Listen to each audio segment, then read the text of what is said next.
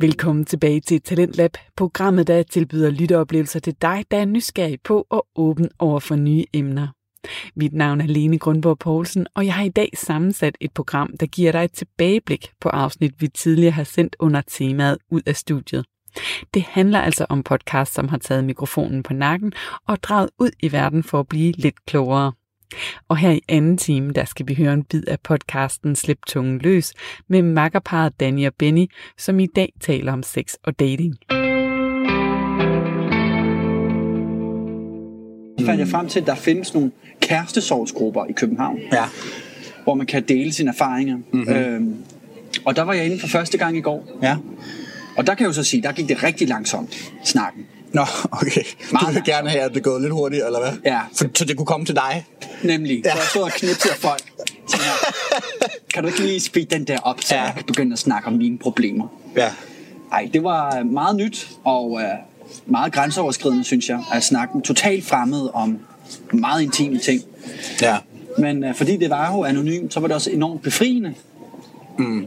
At ligesom få lettet hjertet, og især over for nogen, der sidder i samme suppedag som en selv. Ja. Altså når jeg snakker med dig om mine kæresteproblemer, så har du en, øh, en tålmodighed, der varer med hvad? 5-6 minutter. Så skal vi snakke om noget andet. Ja, og det var, det var det, vi snakkede om den anden dag, ikke? At når man ikke selv har det dårligt, øhm, så er det svært at relatere til, ikke? For man glemmer jo det dårlige i ens liv ret hurtigt. Man vil jo helst over i det glade element i ens liv, ikke? Og det var det, du sagde med, at du selv havde læst noget med, øhm, at det var noget med dopaminen at gøre, ikke?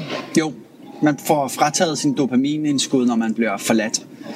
Og Ja. ja. det har noget med, øh, ja, nu, jeg har ikke så meget forstand på det, men det har jo noget med at de samme bivirkninger ved det er ligesom, at når man tager stoffer fra en, øh, en uh, narkoman, at kroppen går bare helt i, uh, i baglås. Ja.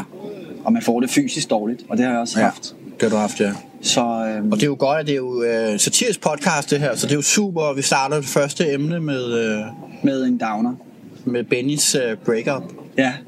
Måske skulle vi skifte lidt over Nej. til nogle, nogle positive. Men du sagde jo, øh, den der sovegruppe der, at, der, at du følte lidt, at deres historier var, var værre end din. Ja, ja, det må jeg sige. Så du følte lidt, at der var konkurrence i, hve- hvem havde det dårligst, så at sige. Nej, jeg tror bare, at øh, jeg kom på et tidspunkt, hvor der var nogle tilfælde, at der var virkelig, virkelig hårde brud. Øh, mm. Vi snakker om folk med børn, og folk, der skulle til at have børn, og folk, der skulle til at blive gift, og folk, der var flyttet sammen, og havde boet sammen, og havde familie sammen, og, og så havde kvinden eller manden lige pludselig sagt, øh, ved du hvad, jeg skal finde mig selv, som var noget, der gik rigtig meget igen Ja, det fortalte du, i ja. forskellige historier. Det der med, at den ene partner skulle finde sig selv. Jeg forstår ikke, at de, hvad aldersgruppe snakker vi? Er det 35 Det var alt fra, plus? der var en på måske, hvad har hun været? 16-17 år til 45. Nå, okay. Ja, men der var flest på min alder, Så omkring 30'erne. omkring 30'erne. Men at finde sig selv, er det et validt øh, argument? Nej, det er det ikke. Tænker jeg ikke, det er. Altså, hvor begynder ledet? Altså, hvad skulle jeg sige? Jeg tror, jeg fandt dig på Nørreport. Gå derhen og kig, så kom tilbage, og så kan vi være sammen. Ja, jeg Har du tænker, kigget under sengen? jeg tænker, ja, altså jeg tænker, man finder sig selv øh, tidligere. Selvfølgelig er det ikke noget med alder at gøre som sådan, men, men alligevel så har det måske øh, en lille smule i hvert fald, ikke? Jeg tror, det er et cover-up-ord for noget andet. Jeg tror, Ja. det er sådan en, øh, en øh, hvor man uh, sugarcoater break-up'et med at sige, at man skal finde sig selv. Ja. Frem for at sige, ved du hvad?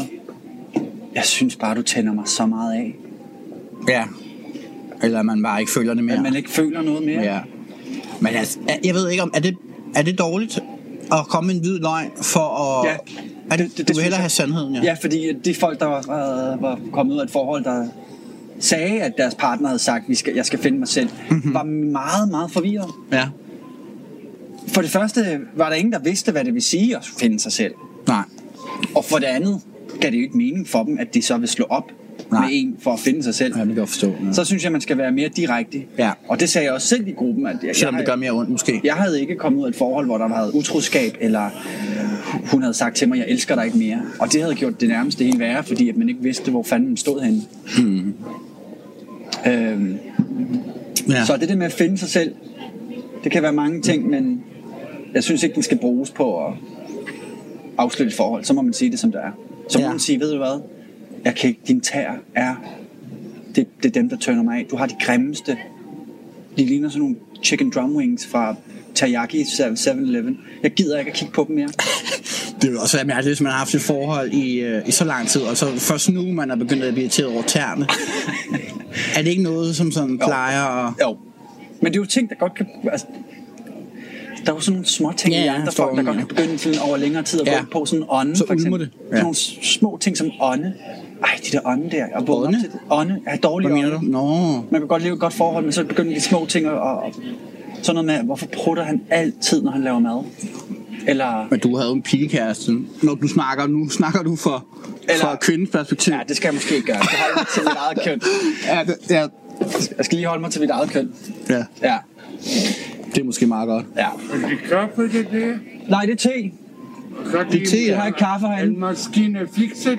Nej, de har ikke kaffe, de har bare te. De kan ikke Kan- fikse den kommer lige- endnu. Nej. En herre forbi og snakker om kaffe. Toiletter. Må jeg finde toiletter nu? Ja, de har super fine toiletter herinde.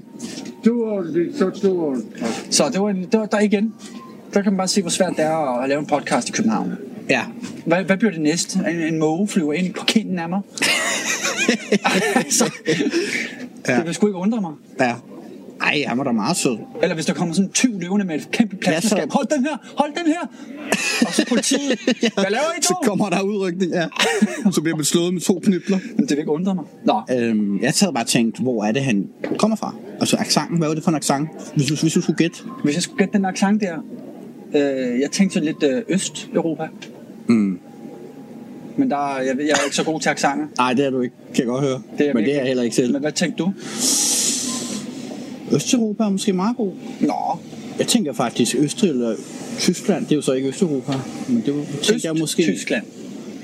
Ja, så han kommer fra et tidspunkt før muren blev revet ned. Ja, ej, man kan vel godt sige Øst-Tyskland stadig. Jo, altså kan. Tyskland i øst. Øhm, Nå, på den måde, du deler den ikke Ja, op. bare nej. Nej, nej, Berlinmuren så. Nej, nej, jeg, jeg, er, jeg er efter Berlinmurens fald nu. jeg tror, vi må erkende, Ja. at vi er virkelig dårlige til accenter, bare generelt. Ja. Han var i hvert fald ikke fra Bornholm. Så, Men, øh, men jo, det er måske lidt tungt emne at starte med noget øh, ja, men, kærestesorg. Kan du ikke, øh, jeg ved, du har så mange gode oplevelser med hensyn til det modsatte køn. ja. Jeg har mange gode her. Ja, du er meget god, du er jo faktisk bedre end mig til at få fat i piger. Ja. Ja. Nu skal jeg ud på markedet igen som Ja, en single ud. mand. Og, Du skal ud og kaste nogle dynamitstænger ude i nogle søer. ja, Og se om du kan fange nogle fisk. fange en fisk på den måde her. Jamen, jeg, jeg er sgu ikke så god til det der med at... Ah, skulle begynde forfra Tinder og alle de der ting Nå, der. jeg tror ikke, jeg er god til det. Øhm, Jeg har gjort mig meget i øh, dating, og har været lidt af en player mit tidligere liv. Øhm, Især i teenageårene. Så jeg, jeg har haft meget øh, erfaring med at snakke med piger. Ja, Øhm, det har jeg været ret glad for, at sådan føle mig mere tilpas med det andet køn, når man skal approache og snakke med har dem. du så ikke? ikke sådan nogle gode fif til mig, som, øh, som nu skal ud og, Jo. ud og lede efter Jo. mad på savannen? Øhm, jeg har nogle forskellige teknikker jo, jeg bruger. Ja, Ja. Jeg har jo den teknik, øh, jeg kalder high five teknikken. high five-teknikken. Ja. Altså du går over og så high fiver du øh, pigen, så skaber du den der fysiske kontakt, øh, hvor hun føler sig rolig øh, i dit selskab. Ikke? Så det bare går over til en fremmed pige og så sige high five. Nej, du skal ikke sige det. Du skal ikke sige high five.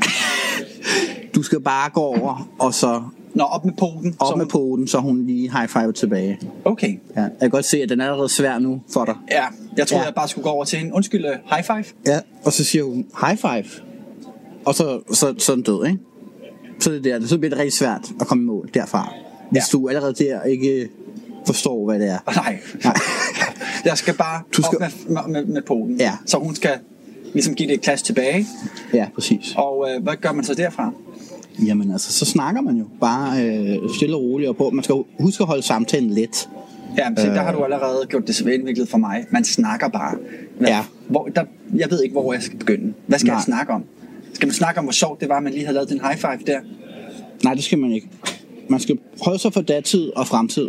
Så man skal holde sig til nutid, kan man sige. Okay. Ja, og det er fordi, man gerne vil holde samtalen let. Man skal jo helst ikke... øh, gøre det for tungt. Nej. Og det gør man ved at snakke om alt muligt, om fortiden og om fremtiden, hvad er din mål i livet og alle de der ting. Ja. Det skal man holde sig fra. Til at starte med i hvert fald. Så jeg skal ikke øh, high five og så snakke om mit breakup, for eksempel. Nej, Det vil være forfærdeligt dårligt. det vil være en dårlig idé. Ja, men øh, det må måske hjælpe, hvis jeg snakkede så lidt om... Øh... Ja, hvad kunne du være? Da I se, mit, mit hoved går allerede helt tungt. Ja, Øh, Det går helt koldt. ja. Du skal i hvert fald ikke begynde at løbe. Øhm, Nej, det har jeg jo tit tendenser med. ja, Når det bliver for intimt, så løber jeg. altså løber du ja. Ja, så er du lige ved at kysse hende, og så stikker du af. og så stikker jeg af. Ja. Øhm, Men ja, du har så ikke du kan sådan... jo starte med at, at, at høre, hvad hun hedder. Den er god. Ja. Den er god. De der børnehaver, ikke? Det er noget, jeg aldrig helt har forstået. Ja, de larmer så forfærdeligt meget. Men de går ikke. Nogle gange går de i stor gruppe, og andre gange går de to og to. Ja. Jeg ved, hvad det betyder.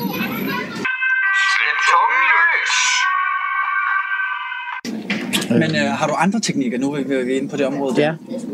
Ja. Øhm, ja, det har jeg. Jeg har jo øh, landingsbanens teknikken. Okay. Ja, den er, den er jo ret god. Det var en, jeg fandt på.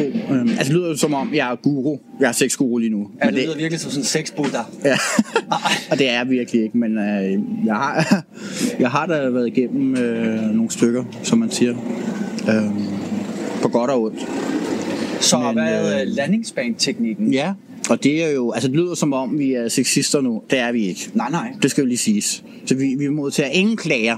Nej, og hvis I har nogle klager, så kan vi øh, give et øh, e-mail videre. Ja, så må I sende det til, til nogen, vi ikke kender, Præcis. så vi ikke kan tage stilling til det. Præcis. Så den her teknik, det er jo faktisk for, for alle jo. Øhm, både piger og, og, og drenge. Så øhm, det man gør, det er, at man, øh, man skal måske på date. Øh, man inviterer personen hjem øh, til en, enten første eller anden eller tredje date, whatever.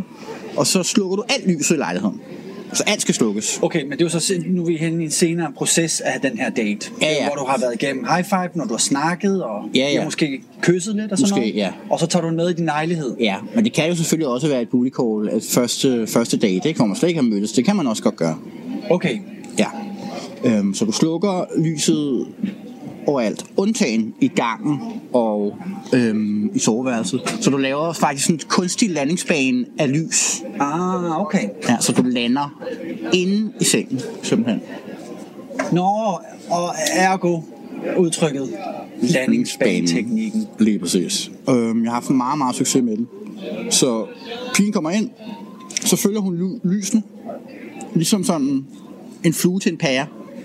Så du siger lige nu, at kvinder er som... Uh, Nej, nej, nej, nej. Det er rent illustrativt. Okay. Igen, vi modtager ingen klager. Nej. Så det kunne lige så godt være mændene, der var fluerne her. Ja, Skal den være en bestemt farve? Sådan blå eller grøn? Nej, man skal holde sig til normal farvelys. Okay. Man skal ikke sådan, sådan girlande med forskellige farver. Nej. Nej. Bare ganske normalt lys. Normalt lys. Og i sengen. Yes. Og så slukker man alle andre lys, så Ja. det former sådan en form for landingsbane. Ja. Så man har lys i gangen og i soveværelset. Og, øhm, og det er jo fordi, man skal jo helst undgå det der med at sidde i stuen eller whatever, og så først der bevæge sig ind i soveværelset. Man skal helst ind i soveværelset med det samme, hvis man gerne vil øh, være intim med personen øhm, på den aften. Ikke?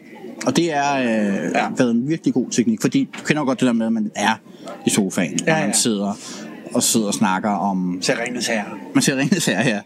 Man ser altid Ringnes Herre. Ja. Og så er det jo virkelig svært at komme fra Ringens Herre øh, ind i soveværelset. Til noget mere hot. Fordi det er jo måske nok noget af det mest usexede, man kan se, er Ja. jo Ringens Herre, Ja, det er det faktisk. Ja. så hele den der øh, gang, der er fra, fra stuen til soveværelset, det er sådan en form for pre-walk of shame, ikke?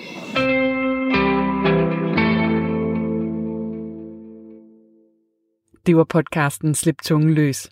Og nu skal vi smage på verden med podcasten Taste the World. Her er det vært Per Sommer, der tager os med ud på spændende rejser og beskriver, hvad han ser, oplever og smager på. Og her får I et par klip fra først en rejse til Berlin og derefter til Sydafrika.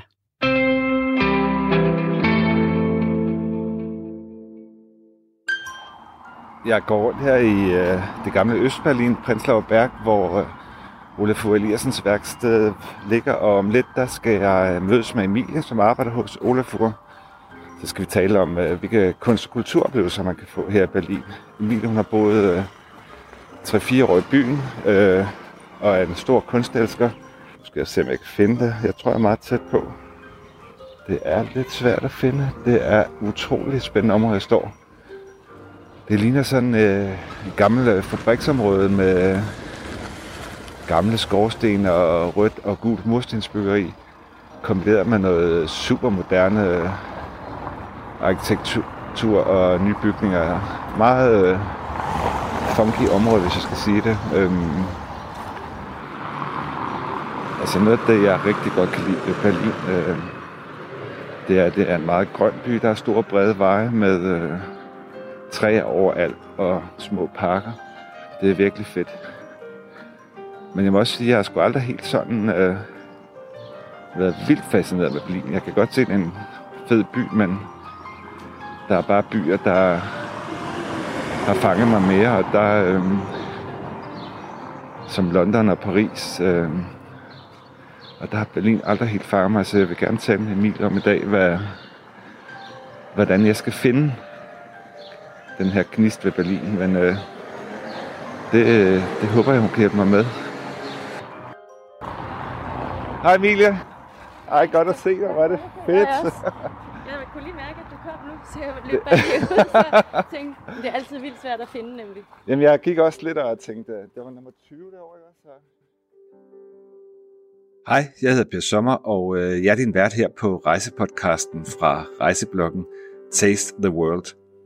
Som du kan høre, så skal vi i denne episode til Berlin, hvor du blandt andet kan få inspiration til nogle spændende gallerier og kunstmuseer. For cirka halvanden måned siden var jeg i Berlin selv, hvor jeg mødtes med Emilie Engbirk. Emilie hun elsker kunst og kultur, og så har hun boet mere end tre år i Tysklands hovedstad. Hun har de sidste par år arbejdet på øh, Olofia Eliassens øh, studio, den dansk-islandske kunstner, som mange nok kender fra blandt andet fra Aros i øh, Aarhus. Men så har hun også øh, fingeren på pulsen, når det gælder det nyeste og det hotteste inden for Berlins kunstverden. Men øh, lad os komme i gang med dagens afsnit, og øh, her starter Emilie med at fortælle, hvorfor hun synes, at kunstscenen i Berlin er helt unik.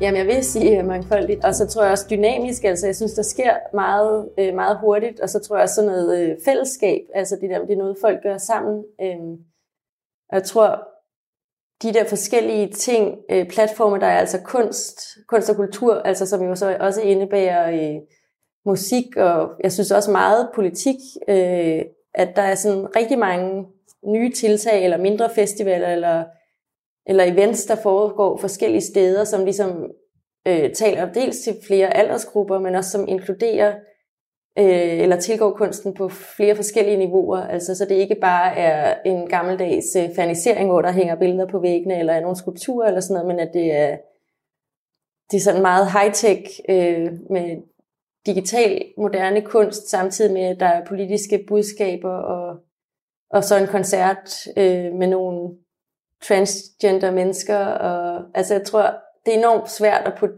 noget som helst i øh, kasser, grupper, i kasser. Ja, ja, ja. Øh, og det er jo enormt befriende, tror ja. jeg. Og det tror jeg alle, eller mange, jeg tror, det er det, der tiltrækker folk til Berlin. Altså ja. det er, at der er bare virkelig plads til alle. Kan vi tale lidt om øh, studiet her? Kan du ikke fortælle lidt om, hvem Olaf, Olafur Eliasson er? Nu skal jeg lære at sige det ordentligt. Olafur Eliasson, ja. jo. Jo, Olafur Eliasson, han er en dansk-islandsk kunstner, som har studie her i Berlin, og som har haft det siden 95, og som jo er rigtig kendt, laver, øh, har udstillinger i hele verden, øh, og det går godt. Der er et stort studie her, altså der arbejder øh, et sted mellem 100 og 120 mennesker her.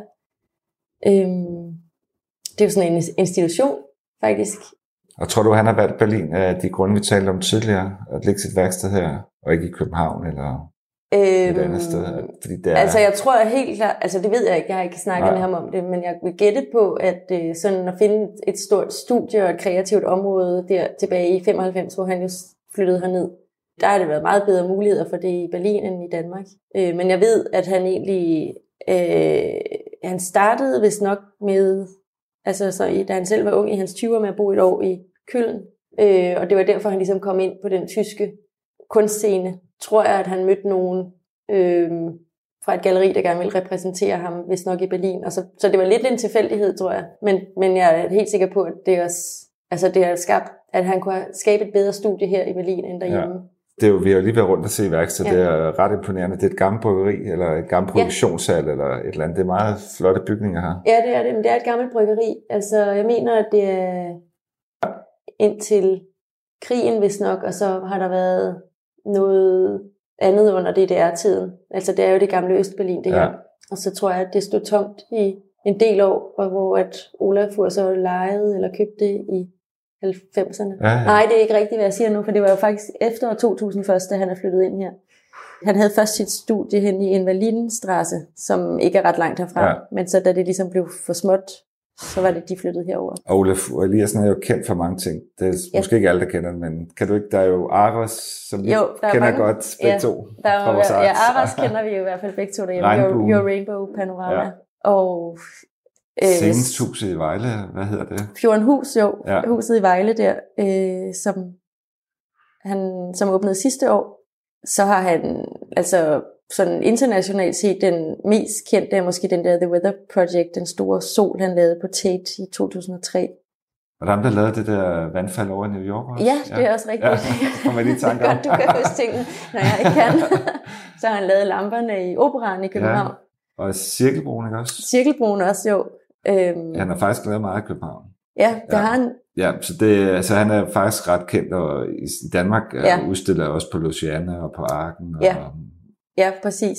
Altså, Så- der har været nogle af de der, som du selv nævnte tidligere, den der togtunnel, ja, øh, som der Korrekt. sikkert er mange, der kan huske på Arken. Og Luciana var der Riverbed for et par år siden, det her natur, sten, naturlandskab indenfor. Nu, det her værksted er jo ikke, eller studie er jo ikke øh, offentligt tilgængeligt, men. Nu kommer jeg jo, jeg har ikke været her i det område før, men det er jo faktisk et ret fedt område bare at besøge, og kan du ikke lige fortælle lidt om, hvor vi er henne i Berlin? Hvad er det for et Jo. bydel, det her? Jo, altså det her, det hedder Prenzlauer Vi ligger lige på grænsen til Mitte, og det her er... Ja, hvordan beskriver man det? Altså, det, jeg vil nok lige umiddelbart sammenligne det mest med Østerbro, men måske også lidt Vesterbro. Men altså nu er Vesterbro jo også blevet meget pænere de sidste år, men altså det er sådan... Det er et pænt område og hyggeligt. Personligt øh, er, synes jeg, der er sjovere, og hvis man vil ud og drikke nogle øl om aftenen, synes jeg, det er sjovere i Nøjkølen eller Kreuzberg, altså der sker lidt mere. Heroppe der er øh, måske flere børnefamilier, øh, men samtidig er det også mere roligt øh, og sådan lidt mere hyggeligt. Ja, Men er det her, man kan ikke sige, at kunstmiljøet er særligt centreret i et område, eller nej, det, det er spredt i hele byen. Det har, øh, det har jo nok også skiftet. Altså det tror jeg faktisk var rigtig meget i Prenzlauer Berg Mitte i starten der i 90'erne. Og sådan noget ja, undergrundskunst, og hvordan det hele har udviklet sig. Nu tror jeg, at det, altså det er jo typisk unge, eller lige meget hvilken alder, altså kunstnere, der måske ikke har så mange penge og struggler lidt, at de bor jo typisk der, hvor det er billigst, så det flytter jo lidt rundt med det, kan man sige. Så jeg tror, at øh, der har været mange sådan kreative spaces, netop i mere i Kreuzberg eller Nøjkølen, øh, mere sydpå, små sådan pop-up gallerier og den slags ting. Inden for det mere kommercielle, så er det, der hedder Potsdamer Straße henne i øh, Schöneberg, som tidligere var, altså det, det er det gamle Vestberlin, men det var sådan indtil for ikke ret lang tid siden, og stadig lidt, altså måske sammenlignet med Istedgade egentlig, altså sådan lidt råt område, og det er pludselig inden for de sidste ja, fem år sådan blomstret op, og der var virkelig mange gallerier, altså det væltede pibler frem Okay, ja. med gallerier, men det er jo sådan mere kommercielle gallerier, så Ja. ja. det er jo, øh, men det, det, er, det er en sjov gade at gå ned af, fordi det er sådan blandet med sådan nogle sexbutikker og så gallerier, altså, øh, men det er jo selvfølgelig ikke de små kunstnere, der sådan kæmper, men altså det der med de kunstneriske miljøer, der er bare, det er lidt over det hele. Okay. Ja. Og det er ikke flyttet ned til Kreuzberg og Nøjkølen, og, men der findes det sikkert også, eller hvad? Ja, altså, hvad tænker du på, gallerier eller bare Ja, eller kunstnermiljøerne. Jo, men det gør de meget. Ja. Ja. Altså, jeg tror, øh, der er rigtig mange sådan nogle kunstnerkollektiver, eller folk, der har sådan et, øh, så har de et eller andet open studio, hvor de sidder og arbejder sammen, eller sådan nogle coworking spaces og sådan noget. Øh, jo, altså det har jeg egentlig mest indtryk af, at det er der, de er. Mm. Altså Kreuzberg og Nøjkølen. Ja. Og hvis jeg nu kommer på besøg hernede og vil opsøge noget af det lidt alternativ, Ja. hvad vil du så anbefale, man øh, skal gøre? Er der en hjemmeside, eller hvad, hvad gør man?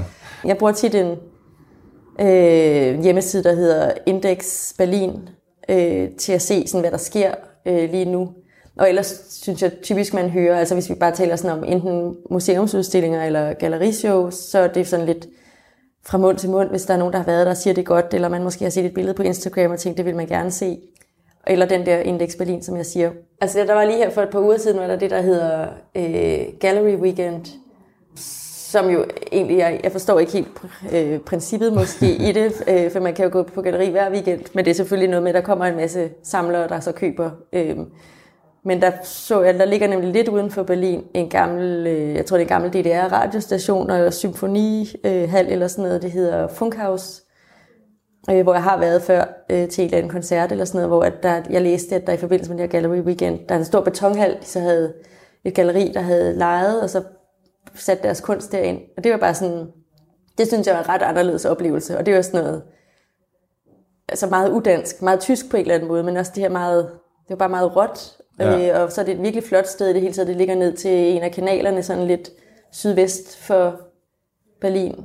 Så på den måde er det, øh, ja, altså der, der er sådan nogle pop-up ting nogle gange med, der sker, altså ligesom Transmediale Festivalen hvert år i slut januar, start februar, hvis jeg husker rigtigt, det er jo også sådan en, som blander kunst og musik og andre former for kunst øh, på, i alle mulige steder ud over hele byen i lang tid, hvor der også er talks og øh, lectures og sådan nogle ting.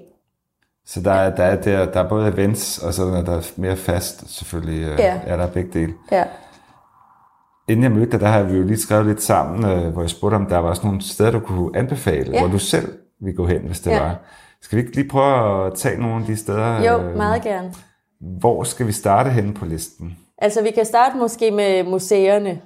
Jeg synes, altså det er et af mit yndlingsmuseer i verden, altså Hamburger Bahnhof, som er en gammel banegård. Den er bare, det er sådan en, det er en virkelig, virkelig flot bygning, og med det, man bliver sådan øh, Dan Flavins ikoniske øh, neonrør, der hænger ude foran. Det er bare, altså, og de har tit virkelig gode skiftende udstillinger, ud over det af deres samling. Altså det kan jeg virkelig godt lide. Der er en masse kunst fra 60'erne og 70'erne. Deres faste samling? Ja, deres faste samling. Det er et virkelig dejligt sted at være, flot og stort. Derudover så er der Gropiusbau, øh, som ligger mere hen ved, det hedder ikke Mitte, altså ved Potsdamer Platz. Det er en gammel, rigtig gammel, kæmpe, kæmpe stort museum, vildt flot bygning. Der har været nogle virkelig, virkelig, altså det er også nogle store, flotte rum. Der har været nogle helt vildt fascinerende udstillinger i tidens løb. Så skrev du noget om en bunker til mig. Kan du ikke fortælle lidt om den? Jo, den er helt fantastisk. Boros Bunker, altså den øh, ligger øh, også lige sådan midte Moabit hedder området. Øhm, det er en gammel, kæmpe, kæmpe, kæmpe bunker fra 2. verdenskrig, som ligesom bare er blevet liggende. Altså den har vel også været for svær at, at flytte eller sådan noget. Jeg tror, den har ligget tom i mange år, indtil det her ægtepar, Boris, de, øh, har, har, altså et samle, de samler kunst, og de har købt den her og indrettet den med deres kunstsamling. Og der kan man så få guidede ture, altså man kan inde på deres hjemmeside, Boris Bunker, skal man bestille tid, og få så en tur rundt i den her bunker, som er på en eller anden måde helt fantastisk sådan historisk øh, vidnesbyrd om krigen. Altså udefra er den jo sådan helt overskudt med skudhuller og ser ret skræmmende ud. Der er jo ingen vinduer i sådan en bygning, og så kommer man ind. Øh, man skal nok ikke have klaustrofobi. Øh, Okay.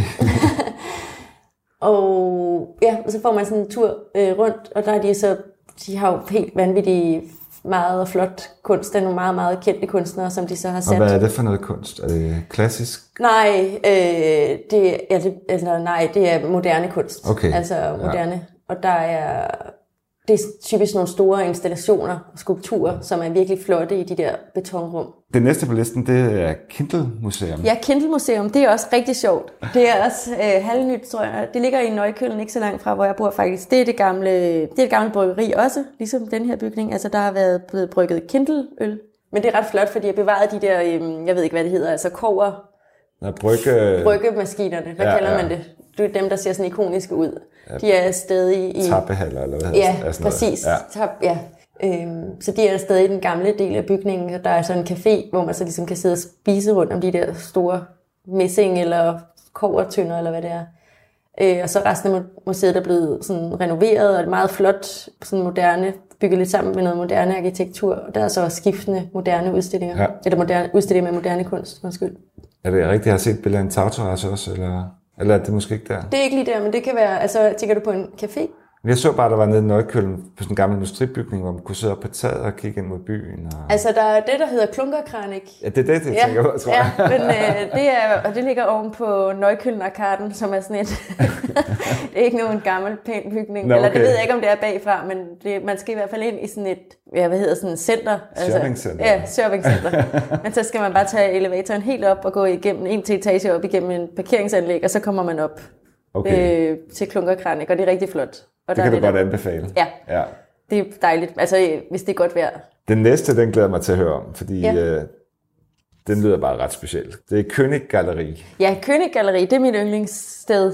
Altså, øh, det er en gammel kirke, øh, kirke i brutalistisk arkitektur, øh, sådan en kæmpe betonklods og helt firkantet gråt kirketårn, øh, tårn, som øh, ikke længere er en kirke, men er blevet lavet til et galleri, og som så hedder König Galleri. Og så der, hvor at selve kirkesalen var, er der nu bare udstillingsrum. Så det skaber jo sådan en helt speciel stemning, og på en eller anden måde passer det enormt godt til kunst, øh, synes jeg i hvert fald. Det tror jeg, der er mange, der synes, det er virkelig, virkelig flot. Og så også bare den trappe, man sådan øh, går rundt fra den ene etage til den anden derinde. Det, altså jeg vil sige, oplevelsen i sig selv, bare arkitekturen, gør det værd at besøge stedet.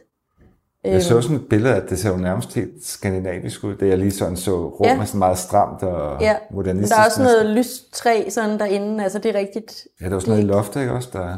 Jo, lige Ja. præcis. Jeg er en, jeg havde glemt at skrive på listen, som jeg også ville sige, som er i sådan lidt i samme stil med den. Det er Konrad Fischer Galleri, som er en gammel transformerstation, som han har lavet om. Den er virkelig, virkelig flot udefra. Altså, den er ikke brutalistisk, men det er en, nærmere en bygning, der vil er 100 eller 120 år gammel, hvor man kan se trappen igennem vinduerne.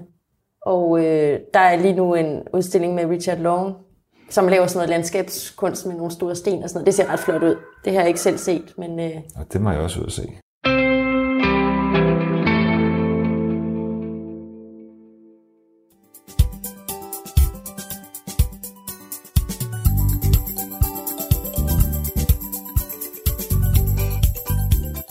Jeg bliver ofte spurgt, hvad er allerbedst ved at bo i Cape Town øh, og Sydafrika for den sags skyld. Og jeg plejer altid at sige, først og fremmest så er det sydafrikanerne. Der er rigtig mange andre ting, der er fantastiske. Som turist kan man også sige, jamen vejret og naturen og den gode mad og den dejlige vin og, og hvad det nu ellers er. Og oplevelser, masser af oplevelser. Men det, som folk ofte tager med sig herfra, det er, øh, det er de mennesker, de møder her. Sydafrikanerne, de er fantastiske.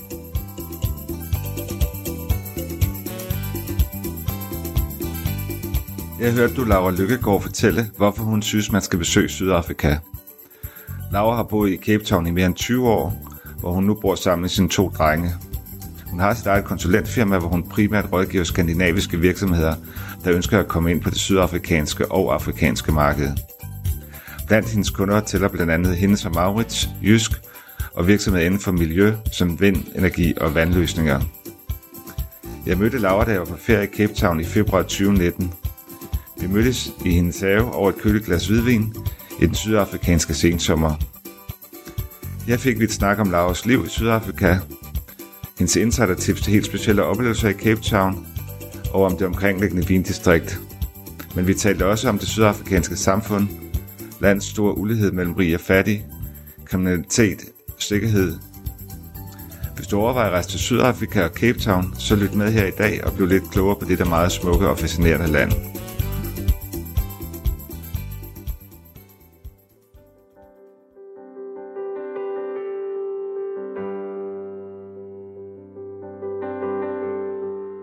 Hej og velkommen til. Jeg hedder Per Sommer, og jeg er din vært her på rejsepodcasten for rejsebloggen Taste the World.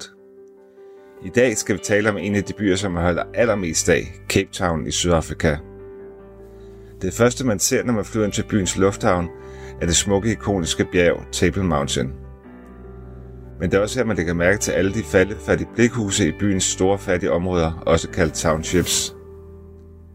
Sydafrika er kontrasternes land – her vil du opleve helt uovertruffende naturoplevelser, og Cape Town ligger utrolig smukt ved foden af Table Mountain og ud til Atlanterhavet. Kører du blot 10-20 km uden for byen, står du i den vildeste natur, med både bavianer, strusser og pingviner. Du kan også vælge at køre til vinområderne, og pludselig er du et område, der minder meget om Sydfrankrig. Som dansker vil du også opleve en ferie med luksus, god service og noget af den bedste mad i verden. Og takket være en meget venlig vekselskurs, så er der også hele til at betale for. Men Cape Town og Sydafrika er også meget andet. Her er stor ulighed, fattigdom og kriminalitet. Du vil se ekstrem rigdom og fattigdom hver eneste dag side om side. Alle taler om sikkerheden, og huse er hegnet ind bag høje mure og elhegn. Men når det er sagt, så har jeg aldrig oplevet noget af de 6-7 gange, jeg har været i landet. Men som besøgende skal man selvfølgelig altid være opmærksom. Rejser du til Sydafrika, kan du også blive mindre om landets dystre historie med apartheid. Selvom det nu er 24 år siden, at det hvide overherredømme blev afskaffet og demokratiet indført, så vil du stadig opleve visse steder, hvor der er stor forskel på hvide, sorte og farvede. Men det går heldigvis fremad. Og som Laura fortalte mig, så er den nye generation af sydafrikanere blevet meget mere farveblinde. Og det med race fylder mindre og mindre. Men er du på besøg i byen, så giv dig tid til at dykke ned i historien. Tag for eksempel ud på Robben Island, hvor Nelson Mandela sad i fængsel i 18 år. Eller besøg District 6 Museum, der fortæller om livet som sort og farvet under apartheidstyret. Hej Laura, og velkommen til, og tak fordi jeg må komme og besøge dig øh, her i Cape Town. Det er jo en fantastisk by. Først og fremmest tak, fordi jeg måtte være med. Kan du ikke øh, lige forklare mig og lytterne, hvordan det er jo, du er havnet her i Sydafrika, for det er jo ikke sådan, lige sådan et sted, man bare flytter ned, tænker jeg. Eller er det? Nej, og slet ikke under de omstændigheder. Altså, jeg kom her jo hertil i februar 1993, og for at se på det sådan lidt historisk, så var det jo tre år efter, at Mandela blev frigivet fra, fra eller kom ud af fængslet. Han kom ud i februar 90. Jeg kom her i februar 93, og vores første demokratiske valg var i april 94. Mm. Så jeg kom 14 måneder før det første demokratiske valg. Apartheid var over, det var der også i 90, øh, men det var jo et land, der levede på mange måder, som det havde gjort under mm. apartheid. Det er klart. Mm. Der var ikke noget, man sådan lige mm, ændrer øh, over natten på den Nej, det måde. Det kan man simpelthen Nej. ikke. Øh, men det var et land, som jeg ankom til, som mange troede, at der skulle være øh, borgerkrig her. Mm. At, øh, og ikke kun her i Sydafrika, men resten af verden troede jo det. Men både Mandela og så igen tilbage til de her fantastiske sydafrikanere, de gjorde det. Mm. De gjorde de kom simpelthen igennem det her. Ja, jeg kan stadigvæk få tårer i øjnene over det, fordi det var så fuldstændig fantastisk. Og jeg var der til et par demonstrationer, og, eller rettere sagt stod ved siden af og kiggede på nogle demonstrationer. Jeg var, øh, der var mange optøjer lige det der første år, eller sådan noget den stil. Men der, og der både min arbejdsgiver og min familie sagde, kom dog hjem, det er jo for farligt det der. Og hvor jeg bare sagde, hang on, altså jeg, jeg er midt i historien. Mm. Jeg vil være med til det her. Mm. Jeg blev sendt herned for at starte Den Blå Avis. Okay. ja. og, og det er der mange, der siger, det var da et underligt sted, men allerede på daværende tidspunkt var der cirka 150-200 øh, gratis annonceaviser i verden. Okay. Og de var ikke ejet af den blå avis øh, overhovedet, øh, alle sammen. Men, øh, men jeg havde arbejdet for den blå avis i Aarhus og København, og den tilsvarende i Hamburg. Og så blev jeg sendt herned for at åbne den hernede. Og øh, der var jeg 26 år gammel og ankom i det her forjættede land øh, med, øh, med en stor pose penge og øh, kendte ikke en eneste person i Sydafrika. Og så skulle jeg ellers finde et sted at bo, og jeg skulle øh, finde et kontor. Jeg skulle begynde at ansætte folk. Jeg skulle åbne bankkonto og alt muligt andet. Jeg har faktisk meget god anekdote med der det Der var slet ikke nogen partner hernede, eller? Overhovedet ikke. Okay. Det var kun Laura. det var kun mig. Ja. Ja, det, det, når jeg kigger tilbage, så tænker jeg, at søren gjorde jeg dog det. Øh, men men øh, det er jo også noget af det, man bliver dygtig af, og det man så senere kan, kan bruge til så meget andet. Ikke? Men blandt andet så var jeg i banken, og, øh, og øh, en af de store øh, almindelige kommercielle banker hernede, og skulle åbne en bankkonto, og, og det var sådan noget, der foregik med sådan tre kopier og, hvad hedder det, pergamentpapir, eller hvad hedder det? karbonpapir. Karbonpapir hedder det præcis, imellem. Og de fyldte øh, ud og ind og så videre med alle mulige øh, detaljer, både på mig, jeg skulle åbne en personlig øh, konto, og jeg skulle åbne en konto for, for virksomheden. Og til sidst så var der sådan to linjer i slutningen, og så skulle jeg jo skrive under på den ene linje, og så kiggede de på mine nøgne hænder og sagde, og så skal din far skrive under der. Og så siger jeg, "Men- min far siger så, øh, sådan en har jeg desværre ikke mere, og hvorfor i øvrigt skal han skrive under på det her? Og så sagde de, jamen, så skal din mand skrive under, og der kom- kom sådan lidt svedperler på deres pande og sådan nogle ting. Og det var simpelthen fordi, at unge kvinder kunne ikke selv åbne en konto. Nå. Og jeg stod der med, med en, en øh, eurocheck, som det jo hed dengang, på 50.000 Deutschmark, som var sindssygt mange penge Ja, ja, ja. ja. i Sydafrika dengang, Ja. og skulle åbne den her virksomhedskonto. og så sagde jeg til dem, hør nu, nu tager jeg tilbage til mit hotel, og synes jeg, I skal ringe til mig inden klokken 10 i morgen, det var jo før mobiltelefon og alt det der, og fortælle om, øhm, om, om, om I vil have mig som kunde eller ej. Mm. Og så ringede de selvfølgelig tilbage dagen efter og sagde, jo jo, nu havde de haft den op hos topledelsen, og selvfølgelig kunne de hjælpe. Og, og så, så, men du ved, Og skål, jeg sidder bare og drikker. Ja, men det er så fint. Det er hyggeligt. Det er jo imponerende. Og så, øh, du fik simpelthen banket den blå avis op hernede. Ja, det var en sjov tid, fordi jeg skulle ud og ansætte mennesker. Og jeg skulle, øh, som skulle arbejde og tage imod annoncer og alle de andre ting, alle de andre funktioner i den her virksomhed. Og der lærte jeg, at i den her, eller i det her blandede land, som det jo er, det er virkelig, og specielt Cape Town, altså der bor folk af alle slags her, og alle, alle religioner og kulturer. Jeg lærte det hurtigt, at hvis jeg ansatte folk af forskellige religioner, så kunne jeg holde åben 365 dage om året. Fordi når jeg ville holde julefest, så var der en muslim eller en jøde, der havde lyst til at arbejde og omvendt. Og det var bare helt fantastisk. Ja. ja. Altså, og, og alle var glade, og alle var lykkelige, og så ja. gjorde vi det på den måde. Og var det kærlighed ved første blik, da du kommer til? Bortset lige fra det med banken måske, men... Nej, det var bare sjovt. Altså, ikke lige, måske lige den dag, men øh, fordi jeg tænkte jo lidt, at, at det var deroppe på bakke, ikke? Men Ja, ja. øh, det var kærlighed øh, fra allerførste dag. Faktisk to uger efter jeg ankom, så ringede jeg op til min arbejdsgiver, og så sagde jeg, jeg ved godt, vi kun har snakket om en etårs kontrakt. Vi kan sagtens snakke om to år, sagde jeg så. Ja. Og faktisk så har jeg i 26 år, har jeg ikke haft en eneste dag, og ikke engang en eneste time, tror jeg, hvor jeg har tænkt, at jeg skulle bo et andet sted. Nej. Hvad, hvis du skulle savne noget fra Danmark, hvad skulle det så være? Øh, Maj måned i Danmark, det Ja. ja. er faktisk smukt. ja. Um, og det er ikke ret tit, jeg er i Danmark i maj. Det, Nej, okay. Det og det er faktisk, og det er måske derfor, jeg savner det. Uh, jeg, savner, jeg savner familie og venner Ja. mere og mere, faktisk. Ja, ja. Øh, fordi nu er det sådan lidt, at det har været halvdelen af livet ikke? Ja. efterhånden. Men ellers så vil jeg sige, altså, så savner man noget, noget lakrids. Og Det skulle jeg have taget med til dig. Det skulle Nej, jeg det er så fint. Nej, fordi det er jo ikke, det, det gode ved det er, at jeg kan ikke få mit yndlingsslik hernede. Nej. Fordi ellers ville jeg at trumle rundt. Altså. Og når du så får- det, så smager det 10 gange så godt. Det er jo det. det, er jo det. Og så tror jeg, altså så savner jeg noget æstetik, faktisk. Ja. Vi har en meget speciel æstetik i Danmark.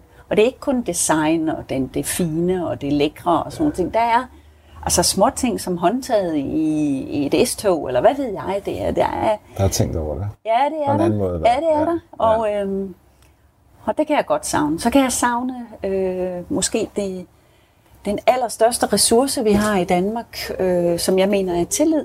Mm. Øhm, den er vi født med, og det er, det er faktisk meget fint. Mm. Og jeg, jeg vil ikke sige, at jeg kæmper for at, at, at, at være sikker på, at jeg, jeg vil ikke miste det. Mm.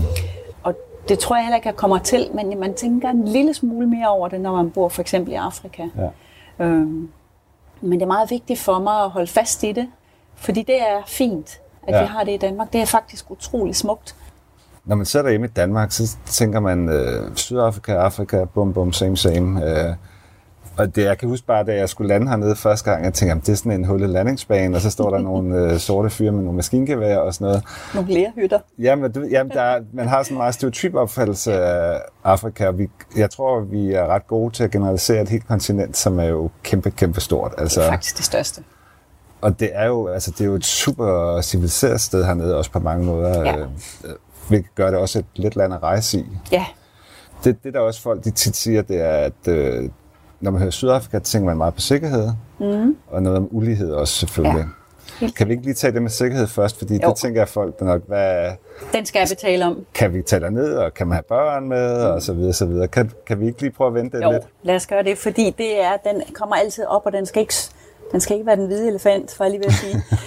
øhm, jeg kan starte med at sige, at jeg lover dig, at jeg ville ikke bo her, og slet ikke med mine børn, hvis jeg synes, det var for farligt. Mm. Jeg har et valg. Ja. Jeg kunne bo et andet sted. Ja. Når det så er på plads, så lever jeg anderledes her, end jeg ville gøre, hvis jeg boede i Danmark. Mm. Der er, øh, der er sikkerhed omkring mit hus. Der er, jeg har et vagtselskab. Det er der jo også mange, der har i Danmark efterhånden. Men måske på en lidt anden måde her. Jeg øh, tænker ikke over det længere, men der er faktisk gitre foran nogle af mine vinduer. Jeg, jeg sidder og kigger på det nu, og jeg tænker faktisk ikke over det mere. Jeg tænker ikke over, at når jeg sætter mig ind i min, bil- i min bil, så låser dørene automatisk. Mm. Det gør de i de fleste moderne biler, men det er en af de ting. Der er aldrig nogensinde i de her 26 år nogen, der er kommet og prøvet at åbne min bildør. Nej. Så ved ikke, altså nogle gange, så kan det også godt blive en lille smule hysterisk og sådan nogle ting. Men, og så er der aldrig nogensinde, der er aldrig sket noget for mig. Nej. Altså noget dårligt for mig i de her 26 år. Det er øh, nok for, først og fremmest fordi, at jeg er alert, hvad hedder det? Er på vagt. Opmærksom, ja, jeg er opmærksom. Øh, og det er jeg ikke. Det er ikke noget, jeg går og tænker på. Det er jeg bare i underbevidstheden. Det er ikke noget, der stresser mig. Men, men. Som, som turist, øh, jeg har en, en, en fortid, som øh, jeg var øh, direktør for, EU, for Europæisk Rejseforsikring i Afrika i godt 10 år. Og fra både erfaring, men også statistikker og alt muligt andet, så kan jeg sige, at turister er generelt ikke et mål Nej. for kriminalitet i Sydafrika. Det er det måske i andre afrikanske lande, men det er det ikke i Sydafrika, altså generelt set. Ja. Så vi har meget færre øh, kriminalitetsrelaterede sager i Sydafrika, end de har på Mallorca, ja, det er vildt. end de har i Bangkok og New York Ja. selvfølgelig, og sådan nogle ting. men Mallorca. Ja. altså. ja, det er vildt. Ja. Ja. Så generelt er vi ikke et mål for, for, for, for hvad hedder det, øh, de kriminelle. Den anden ting er, og det tror jeg også, det er måske forskellen herfra så til, lad os sige, Mallorca, det er, at hvis man er, og når man er turist i Sydafrika, så er man mere opmærksom, mm. fordi man har hørt de her historier. Ja. Det vil sige, man har ikke nødvendigvis sine store diamantringe og allerdyreste ur på. Nej.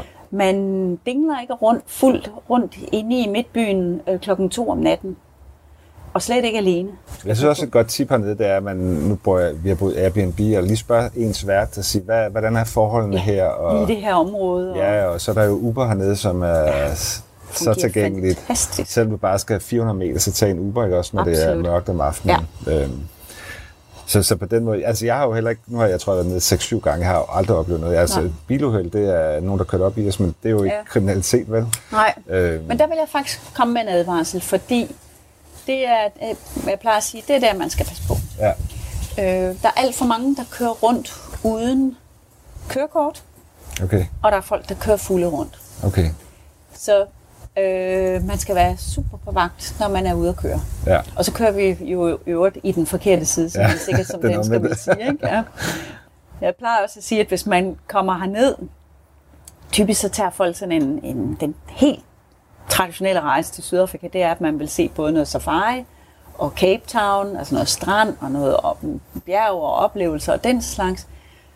Jeg plejer altid at sige til folk, husk nu på, når I flyver hele den her lange tur herned, så har I højst sandsynligt været stresset de sidste to, tre, syv dage, inden I tog afsted. I sætter jer ombord på den her flyver. Det er en lang tur. I ankommer. Hvis I så skal ovenikøbet sætte jer ind i en bil, i Johannesburg for eksempel en lejebil, og køre til Krygerparken på en 4-6 timer, og ud på den forkerte side af vejen, og nye skilte og, og holde øje med det hele, så er man altså smadret. Og jeg plejer at sige, hvis man kan planlægge det sådan, at man flyver til Cape Town først, tager en Uber ind til sin øh, Airbnb eller hotel, eller hvad man nu bor på, og afklimatiserer nogle dage. Ja. Og kommer til sig selv og nyder byen, og ikke stresser over det der med at skulle ud og køre, så er det en meget bedre start. Og så tage den der safari som, som rosinen i pølseenden Ja, til sidst. Ikke? Ja. Det andet, man også vil se hernede som dansker, når man lander, det er jo, man flyver faktisk ind over øh, Township, jeg ved ikke engang, ude ved Lufthavn. Det er blikskur på blikskur. Ja. Og så kører du ind, og Ja. du ser øh, hus, der kunne ligge i Hollywood. Øhm, Ja, øhm, den her ulighed, ja. man oplever hernede, det er jo meget, meget øh, chokerende som dansker, vil jeg næsten sige. kontrast. Hvordan, øh, hvordan er det at bo som dansker i sådan et land? Det er jo det, jeg ved, det er det mest ulige land i hele verden. Det tror jeg, du har ret i. Øh, Ja. For rig til fattig Ja. og sådan noget. Endda mere end USA og sådan noget. Ja, præcis. Jeg tror, de er ved at komme godt efter os. Men, øh, Det kan være. nu skal vi til, for, for, for 26 år siden, da jeg kom herned, der sagde man, at 4% af befolkningen ejede 93% af rigdommene. Mm. Det har, er blevet bedre, men slet ikke godt nok selvfølgelig. Det, det vigtigste, der er sket på de her, det her øh, sidste kvart århundrede, jeg har været her, det er, at vores middelklasse, vores mellemklasse, mm. middelklasse? Middelklasse, ja. ja, er blevet ekstremt meget større. Okay.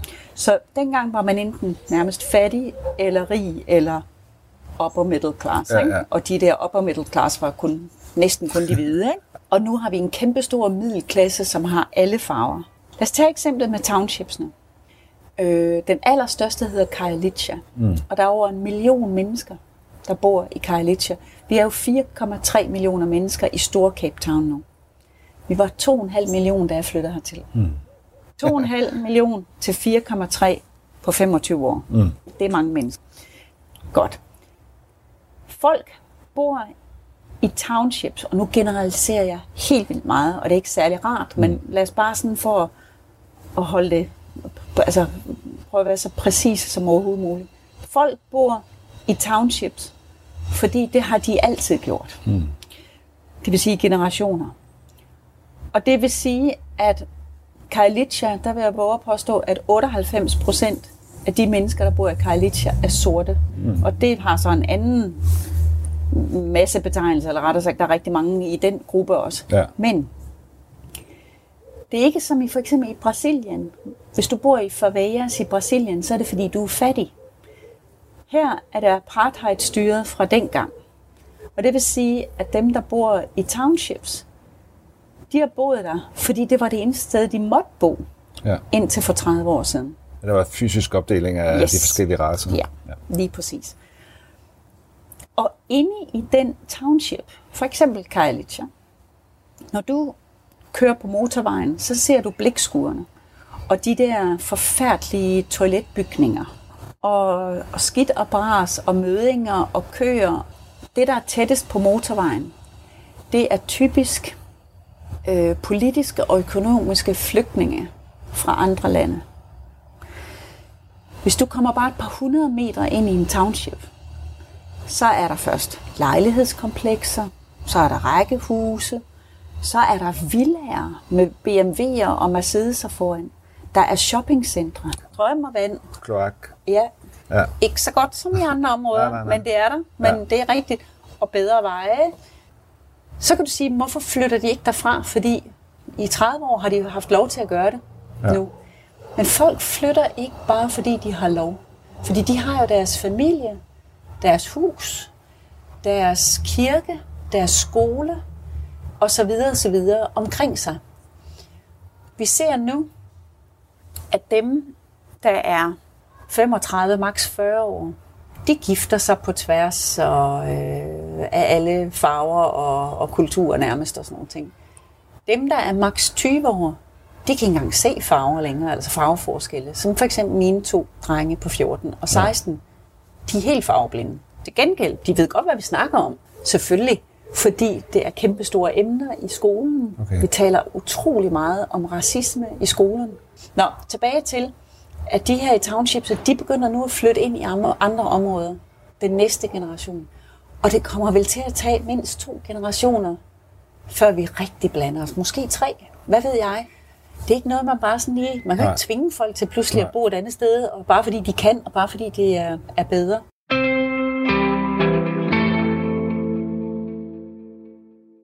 Det var podcasten Taste the World med Per Sommer.